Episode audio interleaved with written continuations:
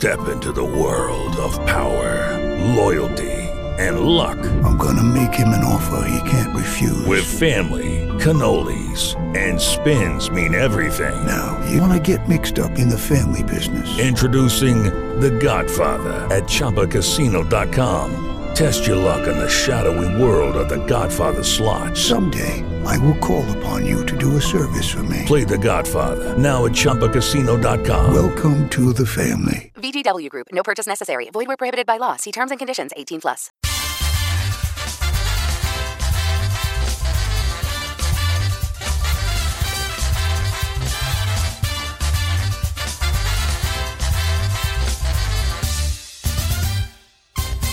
E benvenuti, nuova puntata di Italiane con la valigia. Siamo tornate oggi con Maddalena. Ecco, salve, oggi mi intervisterete. È appena atterrata con l'elicottero al Port Vauban, Sì, Antibes. il cervello, quello no, è rimasto ancora in aria. no, dai, eh, ti voglio attiva, Sì, eh. sì, sì, sì, Mi mi raccomando, ecco. Gli parlerò sopra tutto il tempo. Ma no. Scherzo. No, no, sì, eccoci qua, questa cosa meravigliosa che Italiane con la valigia che ci dà veramente un sacco di energia positiva, Mhm. sta andando sempre meglio e un Vabbè. sacco di gente ci chiede di essere intervistate, ma noi diamo precedenza Precedenza? a, Ah? non so, non so cosa vuol dire. a una persona Eh. che è un giornalista, Sì, che ha vissuto a Parigi, sì, che non vive più in Europa sì, e che ha fatto un sacco di cose, progetti, idee, start-up e che ci stupirà e ci racconterà. sì. E si tratta di... Adriano Farano. Perfetto, Adriano Farano che adesso vive negli Stati Uniti e ha creato una nuovissima applicazione, una nuovissima piattaforma di crowdfunding, cioè eh, una piattaforma dove i giornalisti, sia locali che nazionali, freelance, piccole testate, possono chiedere un piccolo finanziamento per condurre le proprie inchieste sul territorio. Quest'anno al Festival del giornalismo di Perugia Adriano ci racconterà tutte queste cose molto molto interessanti, soprattutto per chi fa questo mestiere, che sa che insomma trovare i soldi, ahimè, anche solo farsi pagare, come dire, eh, non è molto evidente. Eh, penso che lui ci racconterà un po' dei suoi trascorsi, no? Nonostante tutto è un mestiere importantissimo, è fondamentale la comunicazione, comunicare, parlare con la gente, quello che facciamo noi, dire la verità. Eh certo, poi il giornalismo- il giornalista comunque fa da filtro anche la realtà, insomma serve per comprendere certi fatti e anche per spiegare la complessità, perché insomma ne parleremo anche con Adriano. Le sue riflessioni in questa sua nuova piattaforma nascono da questa riflessione sulla realtà e da un anno sabbatico in cui faceva surf su tutte le spiagge californiane. No, No, no, non lo so. Non vedo, No. non credo, non so, può Non so, non c'è scritto e specificato nella sua biografia.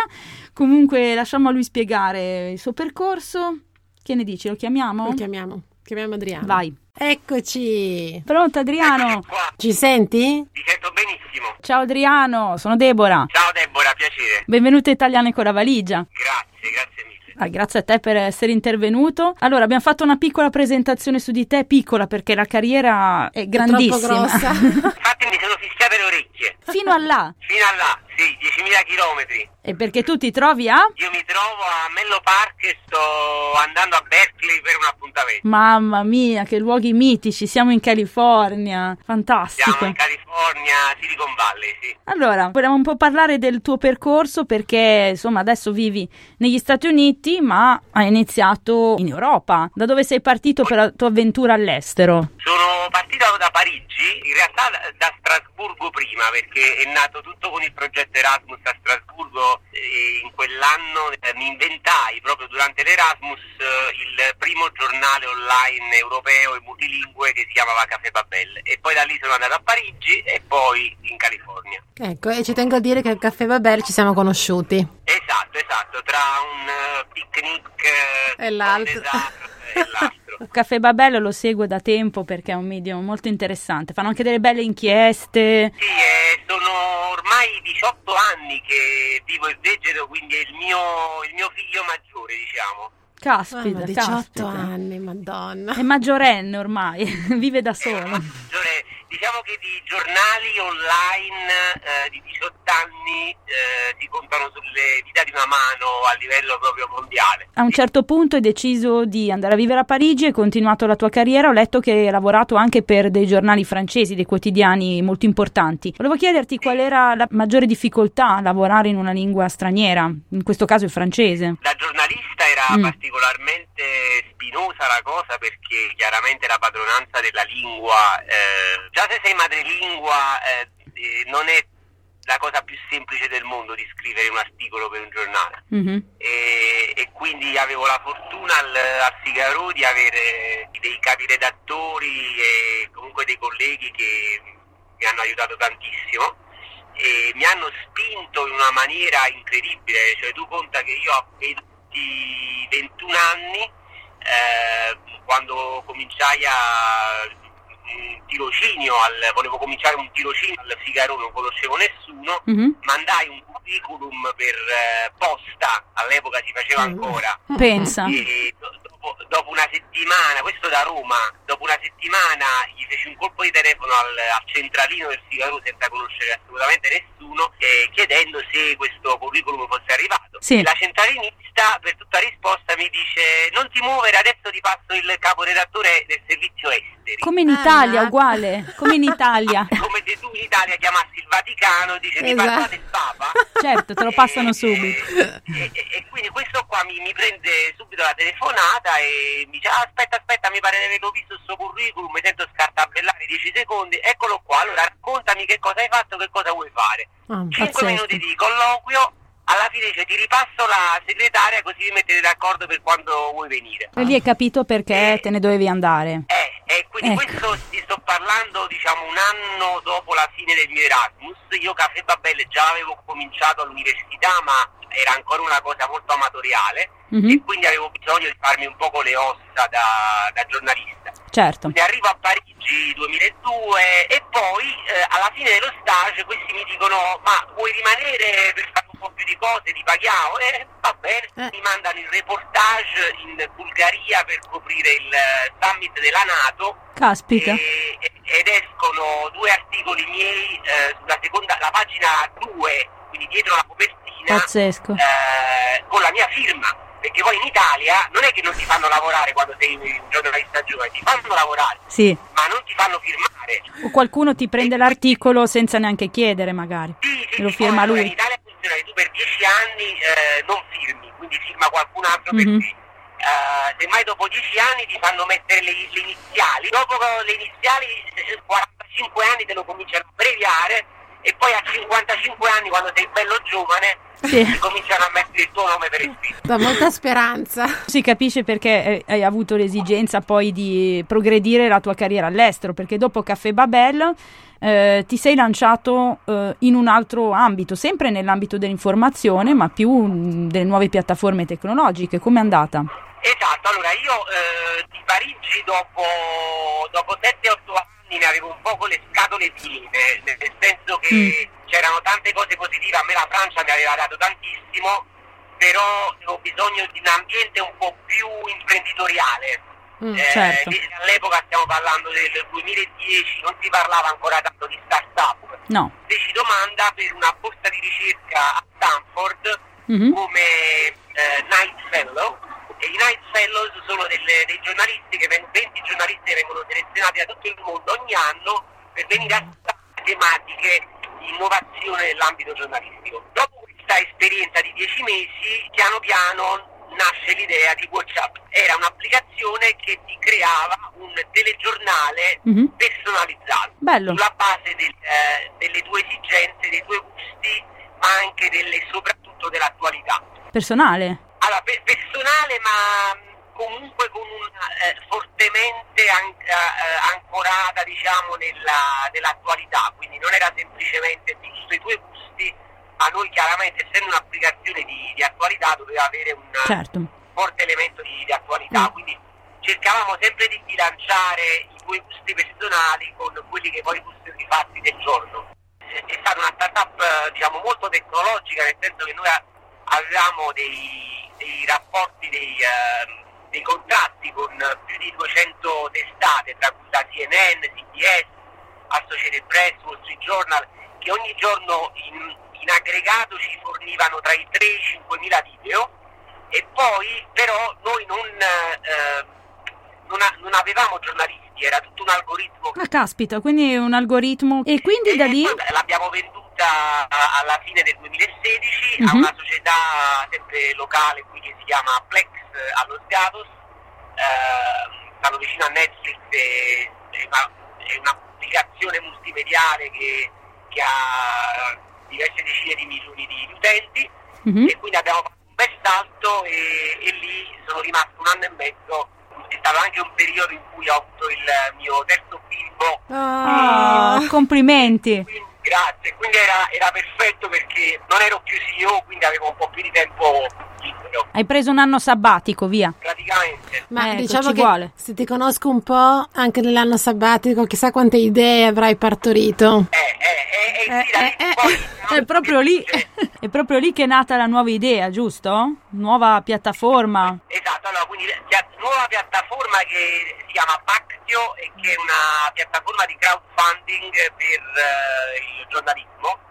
Mhm. L'abbiamo lanciata un annetto fa con eh, un po' meno di un anno fa al Festival di- del giornalismo di Perugia tra l'altro ed ha funzionato abbastanza bene con dei giornalisti freelance Mhm. che venivano sulla piattaforma e potevano eh, raccogliere fondi per sostenere la, la loro attività giornalistica.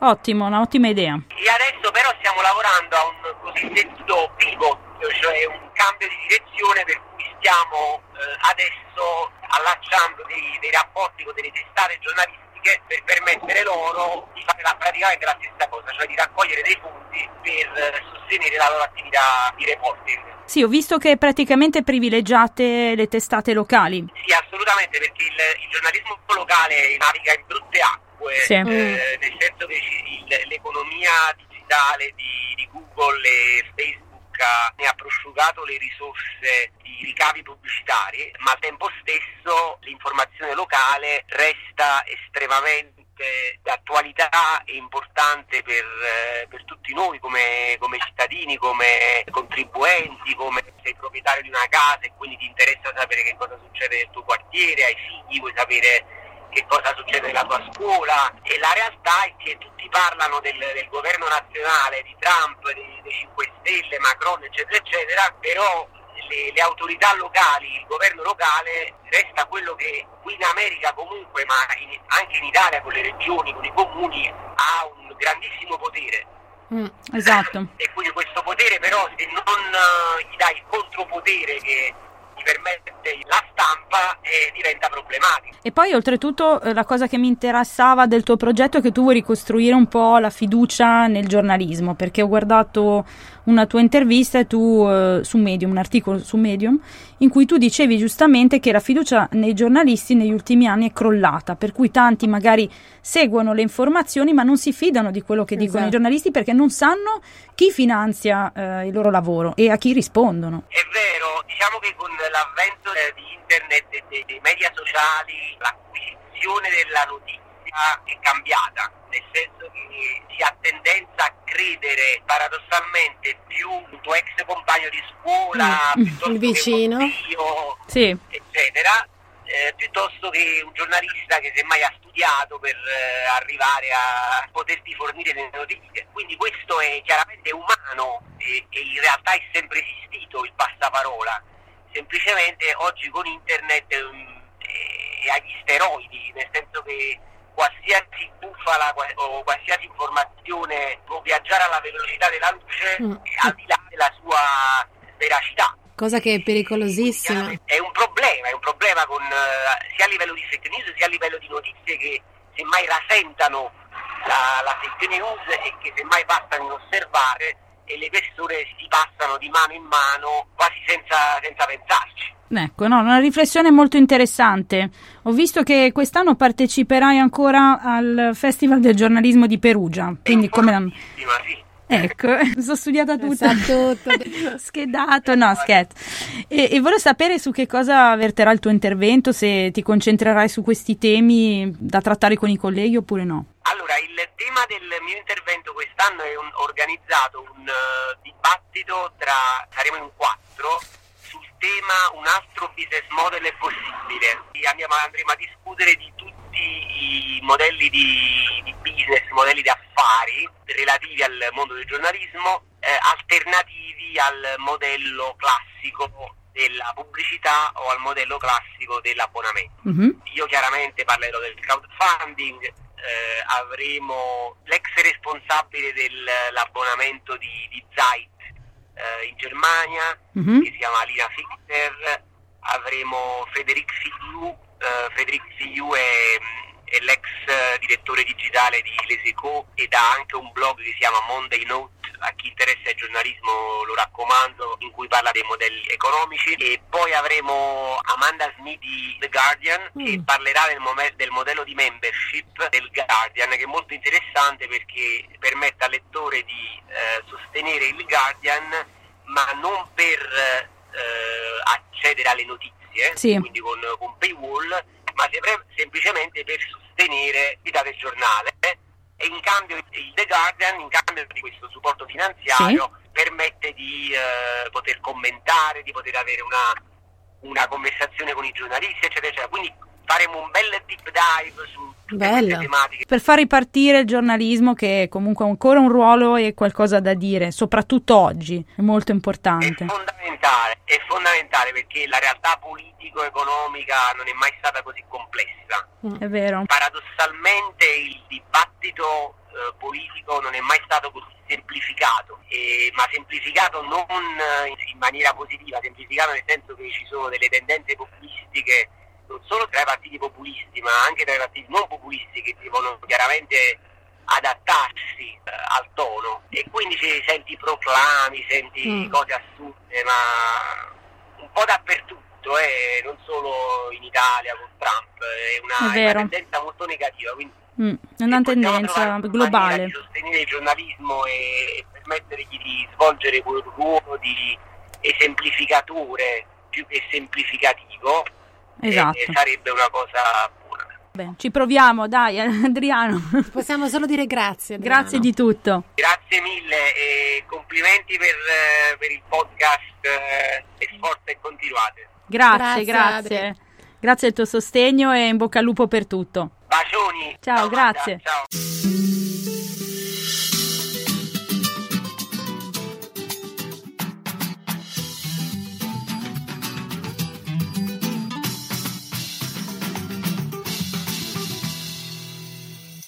With the Lucky Land slots, you can get lucky just about anywhere.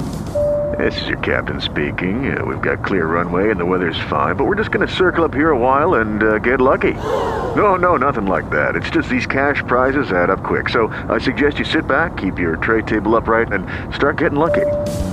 Play for free at LuckyLandSlots.com. Are you feeling lucky? No purchase necessary. Void where prohibited by law. 18 plus terms and conditions apply. See website for details.